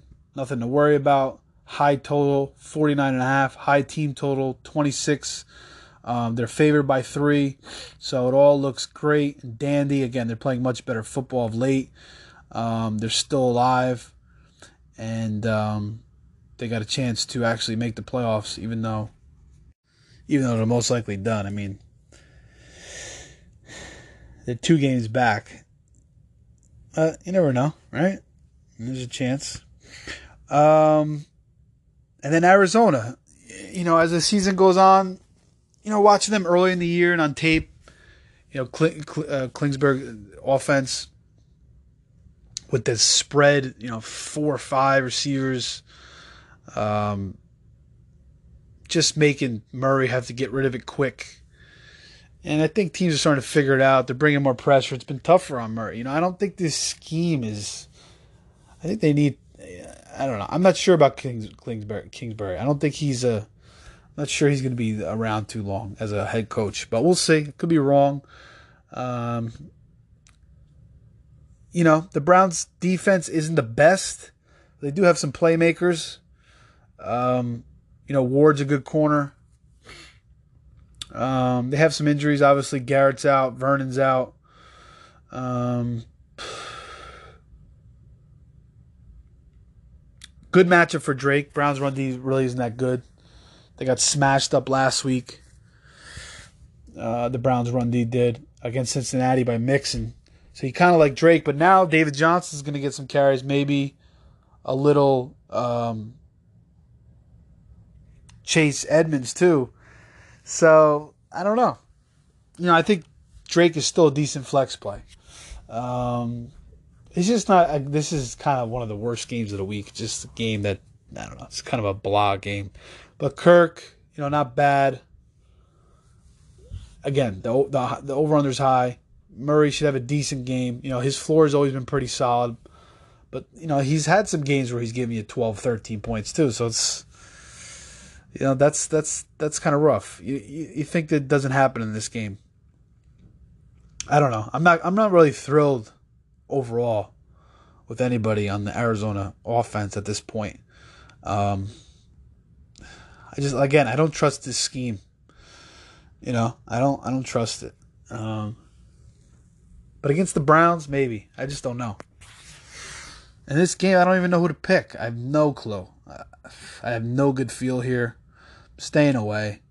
The over under, I'm staying away. The the spread, I'm staying away. I'm just completely staying away from this game. So if you need advice in this game, you gotta go with somebody else. That's it. Because I'm, I have no idea really what's gonna happen in this game. I mean, Arizona could come out. You know, Fitzgerald, I think it might be his last game in Arizona, so they, he could have a hell of a game. Who the hell knows? You know, Drake could go off, but he could go off. Murray could go off, but he couldn't go off. I don't know. It's a lot of inconsistency from the Arizona offense, so it's tough to bet on.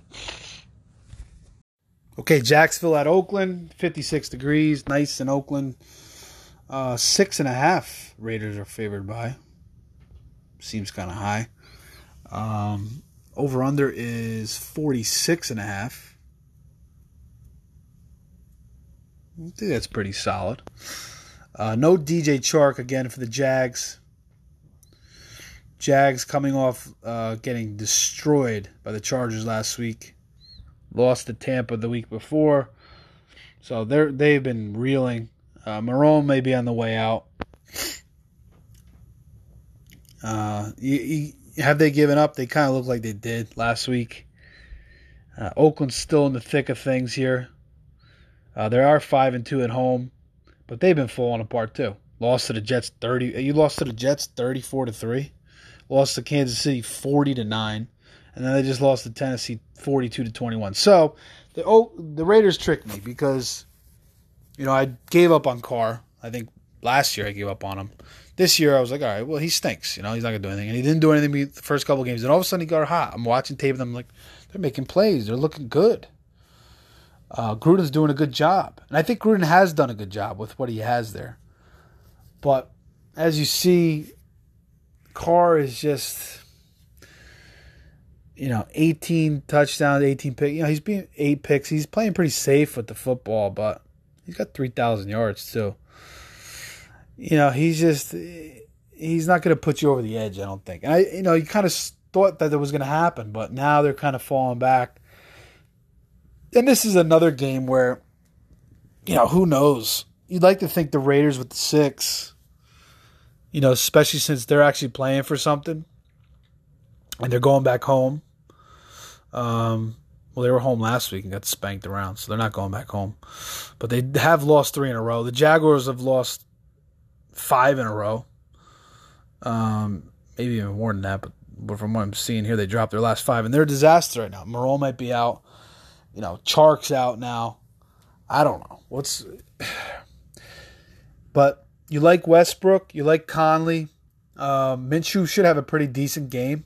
You know, he has, doesn't have Chark, but he does have some good weapons still. Maybe, like I said, maybe a little Keelan Cole, but Westbrook would you think would be the guy. Uh, Fournette, pretty good matchup for him. And then, you know, Jacobs, we'll see. Is he going to be healthy enough to gut this game out? I don't know. Could be a little more DeAndre. So it's a little bit risky, but pay attention to the reports. You know, if they say he's not going to really be limited, then, or if he, you know, if they're going to start him, then, you know, I think you got to put him in there. Um, he definitely could score a touchdown or two. Uh, Tyrell Williams, you know, not bad. Um, Wall, Waller, of course, he's been slowing down a little bit late, but could be could bounce back here in this spot. You know, it's just two inconsistent teams that are struggling right now, so it's tough to put any sure bets on anything in this game. You just really, you know, I don't. This is a game where I just, you know, I don't know. If I had to pick, I'd pick the Raiders, but who knows? You know, they're playing for something. The Jaguars look like they're on their way out. On that aspect alone, you know, that, that kind of favors the Raiders here. And the over under, you know, I would, I would lean the over, but still, it's a decent number 46 and a half. You'd think it'd go over, but who knows? Could go under. Maybe the Jags play for something. Maybe they go out and play for own this week, or maybe they don't. I don't know. You don't know where their head's at. You don't know where these players' heads at. It doesn't seem like their heads in the game though right now. That's for sure. So, the old adage, believe what they show you. And the Jaguars aren't showing us much, but then the Raiders aren't showing us much either. So again, it's two poor teams struggling. Who knows? Just try to stay away from everything in this game if you can. Okay, Minnesota at Los Angeles, and this should be a pretty good game. I mean, you know, Los Angeles had a rough year, five and eight, two and four on the road. Vikings are nine and four, three and four on the road. But this is a game where Chargers could easily win, led by Philip Rivers. Um, we just saw them destroy Jacksonville last week, and they've been in so many close games this year. And the Vikings, you know, they can have those dud games every once in a while. Um, you know, Cousins had a kind of a slow game last week in a good matchup. Let a lot of fantasy owners down, including myself. Another league I lost in by seven, uh, where I could have started Slayton, or if Cousins threw me another touchdown. Two quarterback league, multi, uh, super flex. But anyway, Thielen does come back this week. That is going to give Cousins a boost. Diggs, obviously. Uh, I like Thielen. I'd start him in this game. I'd utilize him good player. Been chomping at the bit the past couple weeks. Obviously, they didn't use him against the Lions. They didn't really feel he needed. He probably could have played last week and been fine. So he should be fine this week. And it's that's a bump to Cousins because now he's got two solid options uh, to throw to. You know, with Cook, little Irv Smith, Rudolph. So uh, could be a little bit of a bounce back game for Cousins here. We could see a little bit of a shootout potential in this game too. Again, Vikings defense is a little bit banged up in the secondary. Uh, Rhodes may not even play, so we'll have to pay attention to that and see what the, that comes out as. But uh, over under here, 45 and a half. Not a big number, but not a terrible number.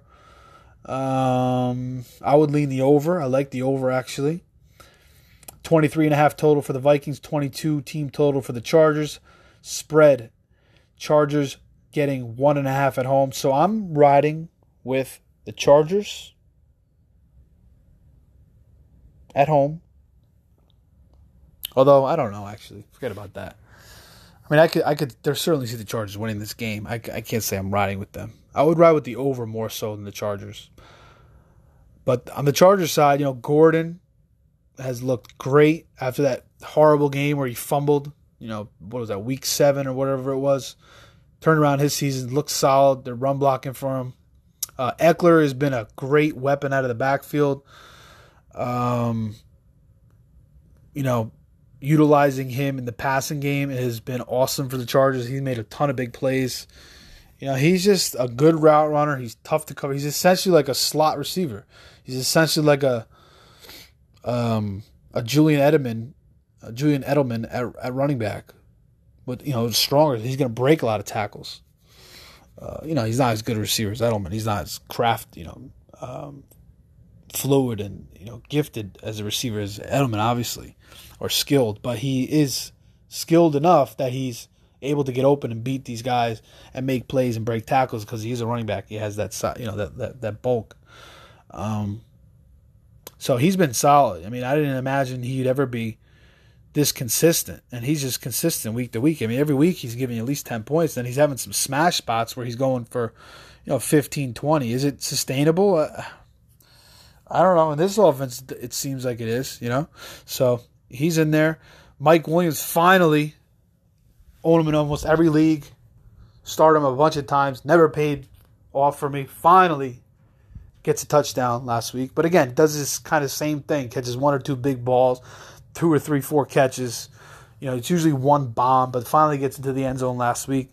Keenan Allen, another good spot for him. Hunter Henry, so good game, two solid teams, ton of offensive talent.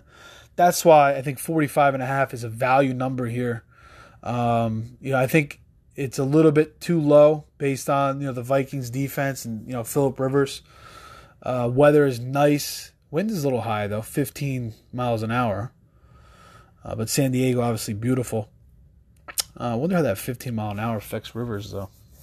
Hmm. His arm's not as strong. So I'm going to have to check on that. That could affect the over on a little bit. Um, yeah, I don't think it's too much of a concern, though. So, yeah, I like the over. Either team can win this game. Bigger game for the Vikings. Obviously, the Chargers are done. Uh, maybe not, not mathematically eliminated, but Um, sneaky DFS play, Irv Smith, but maybe not with Thielen back. So nothing really too sneaky here. Uh, it should be a good football game. The other two four o'clock games we talk about terrible. This is the better game. All right, two more four o'clocks. Rams Cowboys. Rams go to Dallas. Huge game for Dallas here. You know, Rams still big game for them still. Um, Vander Esch is out. Also, Sean Lee might not play either. So that's, you know, historically when they haven't had those middle linebackers, Cowboys defense has really suffered, and the Cowboys defense does not look good, trending downwards. Let up 31 points to the Browns. I mean, uh, the Bears. Before that, 26 to the Bills. Um, so their defense is not looking good. Their offense is struggling a little bit. Um, you know, they put up 24 against Chicago, but a lot of that was late cheap points. Again, I got burnt by that Cooper Dak touchdown late, and I was like, "Oh, this is great." They're not. Neither of these guys are doing anything. They're all just kicking the ball back and the ball back because David Montgomery's run line couldn't block for him, so they were just going three and out. Dak was throwing, throwing, throwing, and finally he kept connecting to Cooper, and then finally he hit that touchdown, killed me. So these two teams are trending. One's trending up, one's trending down. And you would think this is a good spot take the Rams. Minus one. I mean, it's on the road, it's in Dallas. Uh, but I think the spread's kind of where it should be. But I feel like if you've been watching, you've been paying attention, you know, the Rams have made some offensive adjustments now with the utilization of Higbee and also the utilization of Robert Woods now. And now with these injuries to the Cowboys, no Vander Esch and no Lee possibly, Gurley could have a nice day, and you never know. Um, maybe they start using like using Darrell Henderson a little bit more in this game too. But Gurley's been kind of the they've kind of went back to that, you know, um, workhorse role for Gurley. And they need to throw to him more. I think they're starting to gear it up, but they're not getting him the ball enough. And even McVay said he was an idiot for not using Gurley more. And I think he realized he needs to throw the ball more too, because Gurley with a head of steam and in the open field is a deadly play too. So Higbee's playing well. Uh, you know, they still got Cooper Kupp, they got Woods, they still got Cook, so they still got the weapons. Dallas defense is not playing well. They're not bringing much pressure. Uh, their their defensive scheme has not looked good. So, you know, I would bet on McVay out coaching Garrett here. And this could be it for Garrett. You know, I think this team is very tense right now. So they get off to a bad start, things might slip up here. I'm not sure, you know, I'm not sure where the Cowboys' heads at in this game. So this is a huge game. Um, the best four o'clock game by far. Uh, could be the game of the week too, or one of the games of the week. Yeah, probably the game of the week, right? Uh, yeah, probably. So, or maybe Houston, Tennessee, but this game's got a little more juice. So I like the Rams. This is probably another one of my best bets between them and Seattle. I think if you take both of them, you're going to hit one of them. Right? So I like the way the Rams are trending. I don't like where the way the Cowboys are trending. I've watched the two teams closely, and I feel like the Rams have made some adjustments now. They were struggling. They made some adjustments. I like the fact that they're using Woods. Woods is a good receiver and he gets open, and they they're not you know so much relying on uh, Kupp every play, and so and Higbee's in, in the mix too. He's looked pretty good in in the featured role without Everett there now, and uh, they've kind of you know went to more power packages utilizing Gurley. And you know Goff can play if you give him time. He could. Th- he's good. He can. He could throw some bullets. So, you know, as much as he's been bashed, much as he's struggled this year, um, fifteen touchdowns, fourteen picks this is not a defense that I think is going to, you know, make a big play here. And you know, this is not a good matchup on the and so Woods, yes. Um, Cooks you can't use because he's just not doing anything every week. Higbee, yes. Cowboys have not been good against tight ends. Kupp, of course. Gurley, yes. Goff, not bad. Could throw for two, three touchdowns in this game. Um, on the other side, you know, Dak with uh, Ramsey against Cooper, taking out his best option you know, it's, I think then you lean towards Gallup. You know, Gallup could have a nice day in this game. Uh, Zeke out of the backfield could have a decent day. You know, you're not too thrilled about uh, Zeke's running against this run D. You know, Zeke's kind of had a little bit of a slow year, but he's still getting in the end zone. You know, he's still he's still moving. He's still moving forward. That's the thing about Zeke, but hasn't had a ton of explosive games, you know, um, and not a great matchup here. So I just think the Rams are a bad matchup for the Cowboys. I don't think they're a good matchup for the Cowboys, and I think the Rams are a better team now. The two, it's trending one way or the other. I don't see how the Cowboys win this game. You know, the Cowboys have a way of playing really solid at home, uh, but they're three and three at home this year, so hasn't really panned out this year. And again, they've faded. Um, they've been fading. They've lost three in a row now. You know, the Rams, after losing two out of the last three, have won two in a row. You know, albeit against coming off that 45-6 blowout against Baltimore, and they beat Arizona, but they beat them pretty good, and then they just beat a good Seattle team. Again, maybe a little overrated, but still 28-12, and they took care of Russ Wilson. So one week from that, one week removed from that, I don't see how the Rams or the Cowboys, you know, beat the Rams in this spot. Um, a guy that the Cowboys could utilize in this game more and kind of throw a, a monkey wrench at the Rams is Blake Jarwin. If they can use him and kind of get creative with him and kind of lean back on Witten a little bit, you know, Jarwin can make some plays. But again, the Rams can cover tight ends. They got Littleton. They got speedy linebackers too, so they can counter that. So that's like I said, they they they have good matchups here. But I like Gallup. I'm not crazy about Cooper. Yes, you're going to throw him out there. Cooper can run a double move on anybody. He can, you know, you're going to use him, of course. But Gallup, I feel like in DFS is the guy you want to use. I feel like he's going to get the targets. Uh, Jarwin could be a sneaky DFS play. And then Zeke, you know, you hope for maybe 100 total yards with the receiving. They got to use use him in the passing game a little bit more. Um, is Pollard coming back this week? You'd like to see them using Pollard a little bit more too in this game. They got to utilize all their talented guys. They got to try to open up this offense because they can't just rely on uh, Cooper. And I think Pollard should be good for this game. So if they could get Jarwin and maybe a little Pollard, Zeke in the passing game, they could kind of open up this offense here. And if they can make some plays on defense, you know, and have an elevated game, then they can win this game. But I just don't see it. It's just everything has to go right for the Cowboys, and uh, you know, I like the Rams in this game. And then the over under is sitting at 48 and a half and I think that's too high. I just the Rams maybe I mean the Rams could score 31 in this game. So I guess the Cowboys could score 17. You know, yeah, so it's I'm not crazy. I would lean the under, but I like the Rams. That's the pick. Okay, Atlanta at San Fran. And you know, Atlanta's been playing some better football lately.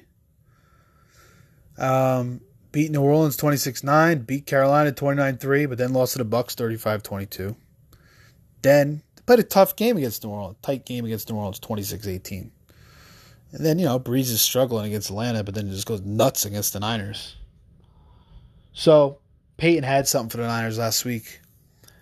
They uh, contained that pass rush. So you wonder if, the Niners, with their injuries now, with Ford and uh, Alexander out, are they, uh, you know, are they a little more vulnerable on defense now?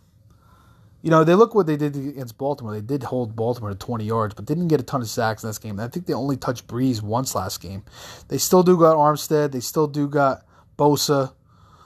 Um, so, you know, they're still a good defense. And this is a bad matchup for Atlanta.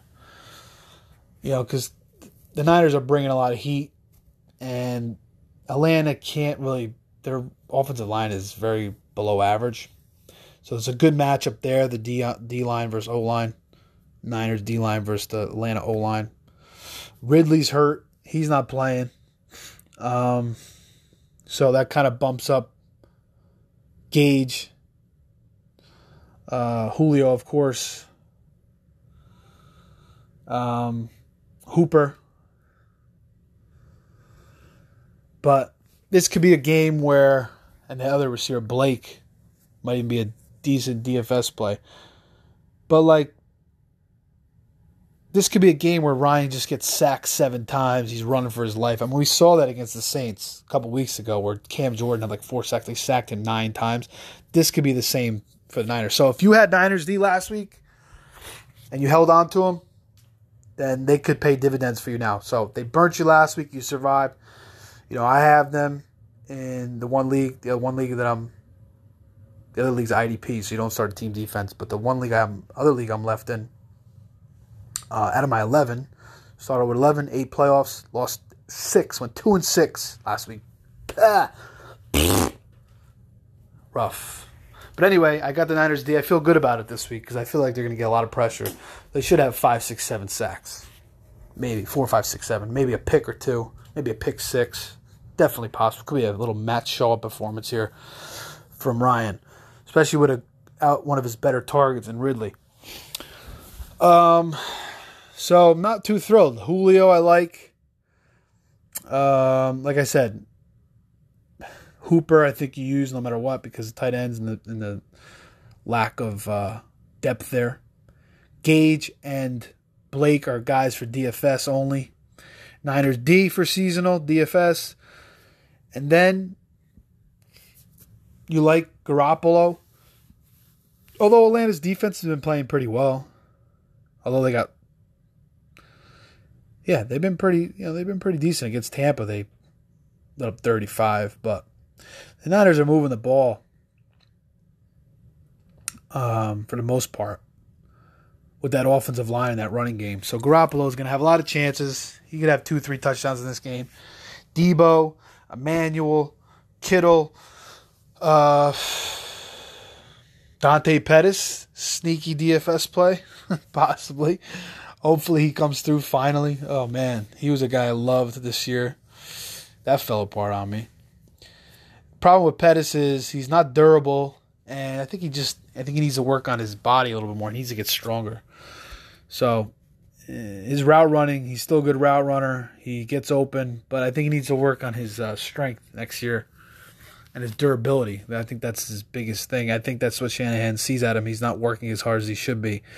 And then you guys got got guys like Deebo who you know is strong, can catch, you know, is great after the catch, and they're not really seeing that from Pettis. So that's why Shanahan preferred Deebo. And now Deebo's starting to come on, so he like to use him. And then the backfield is Mostert's now because we saw Coleman struggle. He had the one or two big games, but then it was like he wasn't doing anything, wasn't doing anything, and Mostert was hurt like a lot. And then finally Mostert got healthy. He had that blowout game against the Ravens. He had a good, pretty good week uh, game the week before that, um, and outplayed Coleman. His yards per carry is like almost six, I think and Coleman's is under four. And Breida's not a guy that even when Breida was healthy with Coleman, they never used Breida more than Coleman. Coleman was always that one guy, and then Breida was like the backup. But you know, Breida was still getting ten touches or so, and he's fragile. So Breida's still going to get. He could get ten to fifteen touches in this game but Mostert will probably get 10 to 15, maybe more. I mean, he had 12 touches last week. He caught that reverse pass from Sanders, which was crazy, but he had 12 touches for, I don't know, over 100 total yards and two touchdowns. So, good matchup for him. They block, they run block. You want to get a Niners back who's excelling in this with the way they run block. And, uh, you know, there are going to be a lot of opportunities Mostert's look good. I don't see why he would have a bad game here. I'm probably going to use him over Singletary in my one league, and um, I mean I could pull back Singletary. You know, I could use Singletary over Mostert, but I, I, don't know. I just I just think Mostert's the better play here, and I'm not pulling back on him when I did that last week, and I could utilize him in my other league, but again, I have Cook and Carson's, and there's no flex, so I can't. But I picked him up, uh, Mostert, you know, just so nobody else could have him. and I own him in Dynasty, and I'm happy to have him. He's a good player. He's a track star. He's like a he's like a big time surfer. So, you know, he's got speed. He's got strength. He has like that little Priest Holmes mold. So it should be a good spot for him. Should be a good game for him. Even if he gets 12, 15 touches, he still could have 60, 70, 80 total yards, three, four catches, and a touchdown. So His floor is solid. 10 points at least. Could be over 20. Um, and then Garoppolo, Deebo, yes, Sanders, all these guys. And then, you know, I think this is another best bet for me. I just like the Niners. I just think this is a bad matchup with that O line, D line, and that's where the game's won in the trenches for the most part. 11 and 2, 5 1 at home. Um, Niners still playing for you know home field. So, you know they did, they are coming off a crazy crazy game last week. So, you know, you wonder maybe they're a little they're home, they're more relaxed. Could be a slow start. Uh, I just I don't know. I don't see it. I just like again, I just see the O line D line matchup, and I'm just thinking Niners. Ten and a half is the spread. Is kind of high, but Niners could just rock this game, and I think the Falcons are due for a game similar to what we saw against the Saints, where they lost 26-18. Um, may see that again, and the Niners could just smash them with a bunch of sacks and you know, 31 17, something like that. So I like the Niners. Let's make it another best bet with the Rams and Seattle. The over under is 48 and a half. 31 17, I just said. So yeah, right about there. Um, kind of. Mm, yeah, it's right about there. Could go over, could again staying away. Just take the Niners. Okay, Buffalo at Pittsburgh Sunday Night Football. So Josh Allen was showed America what he could do on Thanksgiving. Gets his second primetime game here, this time at night against a tough Pittsburgh team. Um, now Pittsburgh hasn't really played anybody. Their schedule has been pretty soft for the most part. Um, last four weeks, Cleveland, Cincinnati, Cleveland, Arizona. They've won three in a row. They beat Cincinnati 16 10. They beat Cleveland 2013. They beat Arizona 23 17. Um, tough matchup for Hodges here. Bills defense, very tough. Great secondary. Do not trust any Bills, I mean, uh, Steelers receivers in this game. Diontae Johnson, no. Schuster's out. James Washington, no. Diontae Johnson, he saved you if you used it last week. It's not happening this week.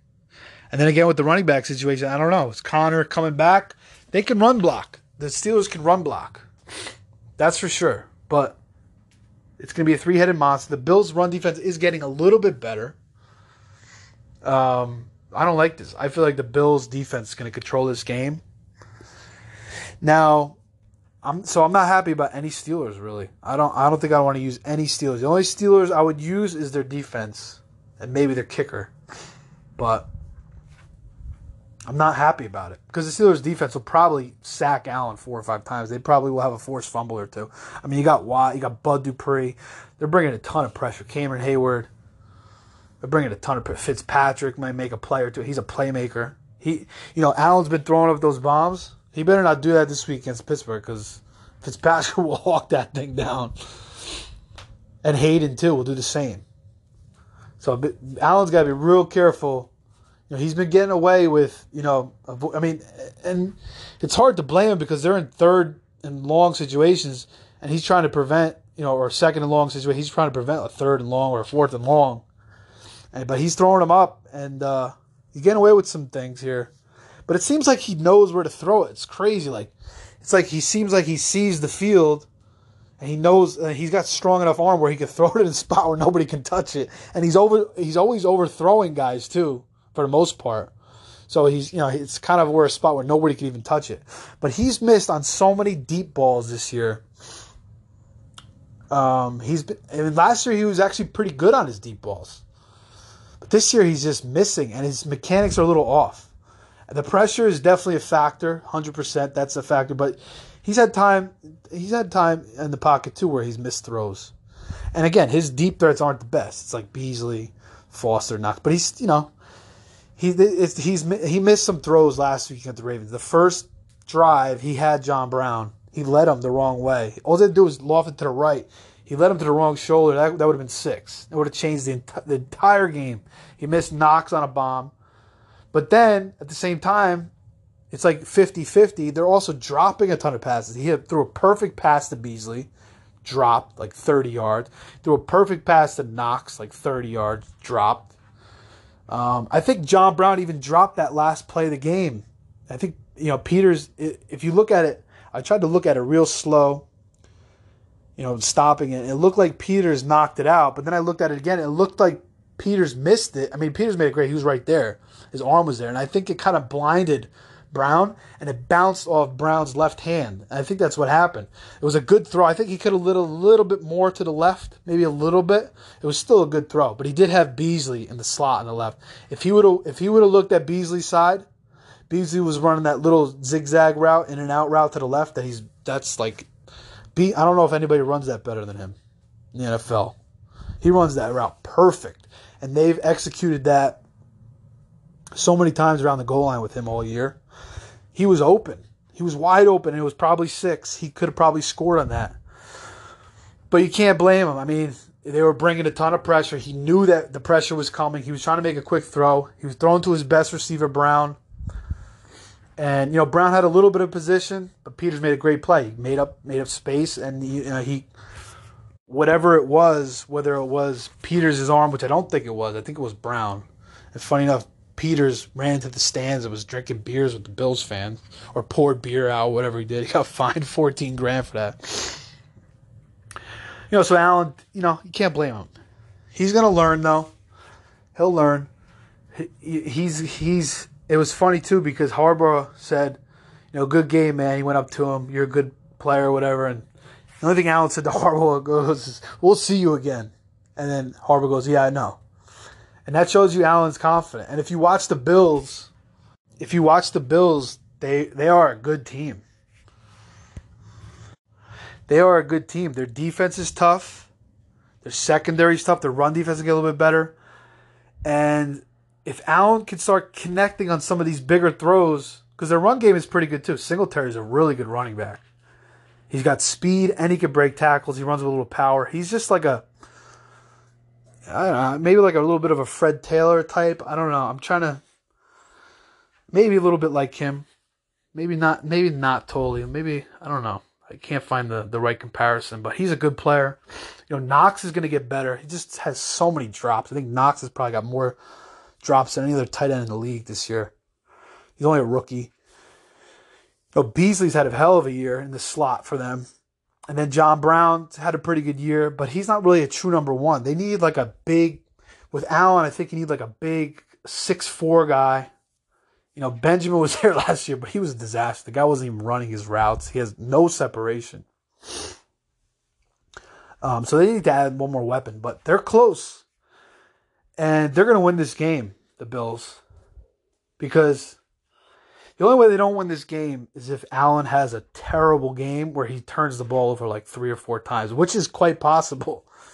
He could fumble two or three times in this game, but if he holds onto the ball, even though he gets sacked, if he can use his feet a little bit, get out of that pass rush, um, and he can avoid, you know, making some stupid mistakes, they're going to win this game because their defense is going to dominate Hodges. I'll take Allen over Hodges, and I'll take the Bills' defense uh, over the Steelers' defense. I just like, you know, it's a tough game. Could very well be a field goal game. I just think the Bills will pull it out. And uh, I think they'll make a couple b- more bigger plays. And I feel like they can move the ball a little bit more than the Steelers can in this game. Unless Conner really has a nice game, which he very well could too. But is he 100% healthy? I don't know. It's going to be a great game. Very good game. Nice primetime Sunday game. I'm going to roll with the Bills. Again, if you have Allen, you know, try to find an alternative. You know, he could very well have, you know, he had 11 points last week. That could be the same thing this week. But he could have 15, 20, could even have a smash game. He very well could do that. If he hits those bombs, again, Foster's been getting open. Knox has been getting open deep. John Brown's been getting open deep. So he could have a good game. Singletary, it's still used, even though I'm pulling back on him uh, in one of my leagues because I have like, a lot of good options. Uh, John Brown, not great, but he's been, you know, he's one of the AFC leaders in receiving yards, so you got to use him. Beasley, yes. I mean, Beasley's been great. He'll probably score again in this game. He'll probably he'll probably score again in this game. So yes, and then I'm not using any Steelers. I just don't trust them. Bills defense solid. I'm you know I could even use them over Niners D, which is not terrible. But I'm going to stick with the Niners because I just think they're going to get a ton of sacks. so I would take the under and the Bills in this game. And I think it's actually a pretty good teaser. Under and the Bills with the points. Because I don't see these two teams scoring more than 45 points. I mean, that would just, you know, cold Pittsburgh, two good defenses, two quarterbacks who are really struggling to throw the football. Well, at least, you know, Allen's actually been one of the most accurate quarterbacks, 9 to 20 yards. He's been, he's throwing a lot of lasers right on the money. But his deep ball is struggling, so there's not a lot of big plays from their offense. I mean, could he could he do it? Finally get it in this game or against New England next week? Yeah, but the low average the low averages say no. So the under and the Bills, I like both of those, and even better with the teaser. Another best bet. Let's do it. And I'll take uh, Dawson Knox as a sneaky DFS. Um, Beasley, yes. No Pittsburgh guys. If I'm going to use one Pittsburgh guy, it's going to be Conner. That's it. And John Brown. And Singletary. And one last note on the Pittsburgh Bills game. Weather should be good, just cold. 32 degrees in Pittsburgh, so just about freezing. And no wind, and just looks like it's going to be cloudy. So a gray, cold night in Pittsburgh, but an excellent football game. All right, last game Colts at Saints. 46 and a half over under Team total for the Colts 18, team total for the Saints 27. Saints getting 9 or giving 9 rather. Um Saints just obliterated the 49ers defense last week. So you would expect more of the same against the Colts this week. Um, Colts good but not great defense. Um, you know, decently solid. But again, they led up 31 to Tennessee the week uh, before last week, and then 38 last week in a shootout with the Bucs. So you'd feel like the Saints should be able to do what they want. You know, Mike T- Michael Thomas, love it. I'll, you know, nobody's been able to stop him. Should be fine. Um, Kamara looks like a pretty good spot for him. This is a pretty good matchup. Colts run D hasn't been great.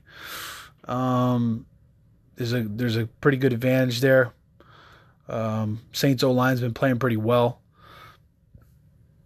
and you know Saints are going to be hungry. Just coming off a great game against the Niners, and uh, they're going to be hungry in this game. So they'll be focused. Um, Jared Cook looks like he's going to play.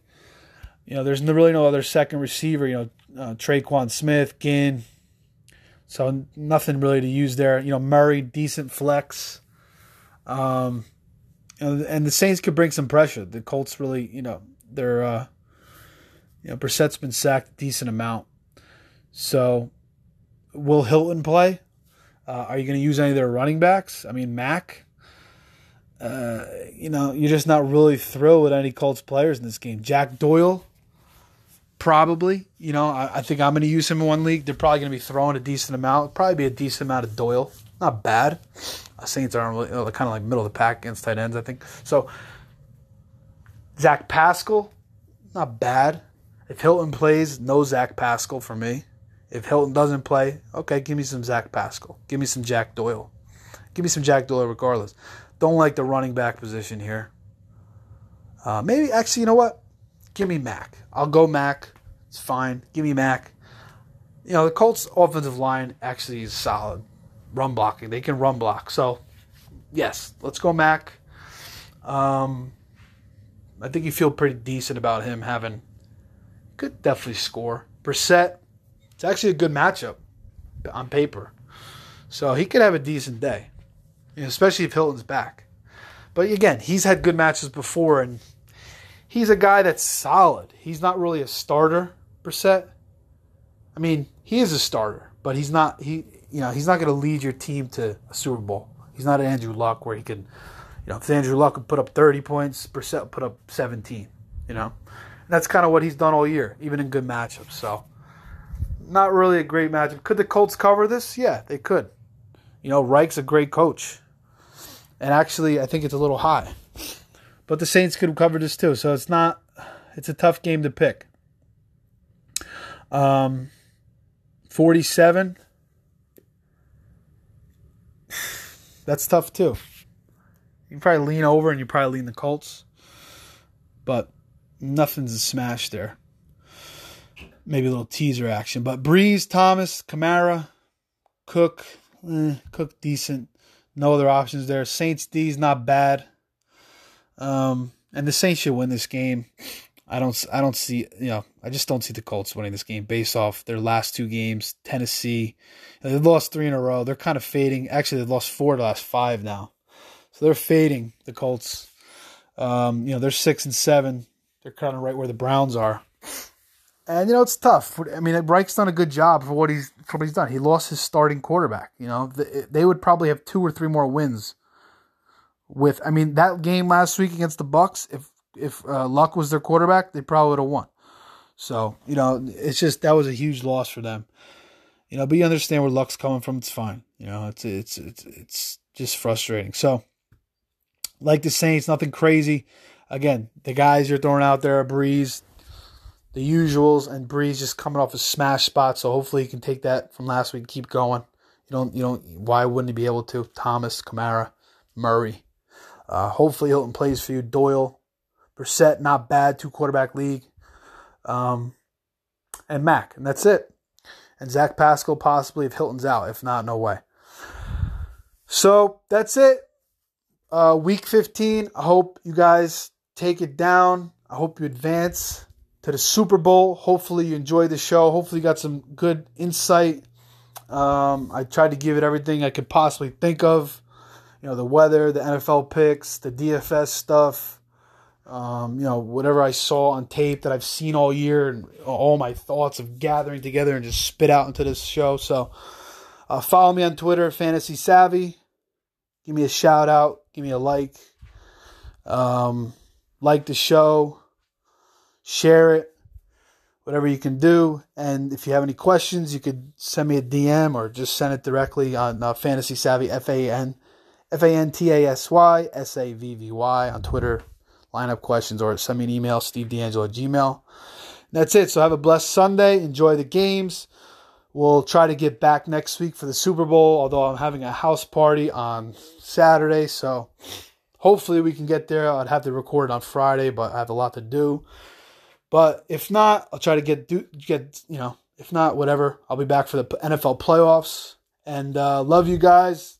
Take care. Enjoy the games, and we're out.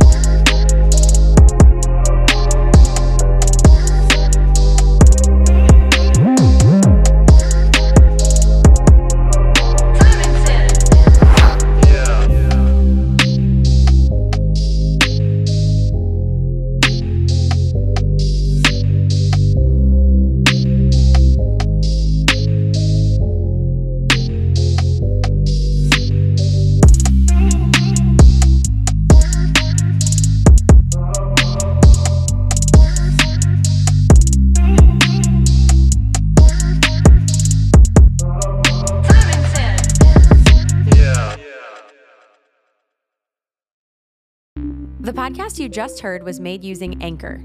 Ever thought about making your own podcast? Anchor makes it really easy for anyone to get started. It's a one stop shop for recording, hosting, and distributing podcasts. Best of all, it's 100% free. Sign up now at anchor.fm slash new. That's anchor.fm slash new to get started.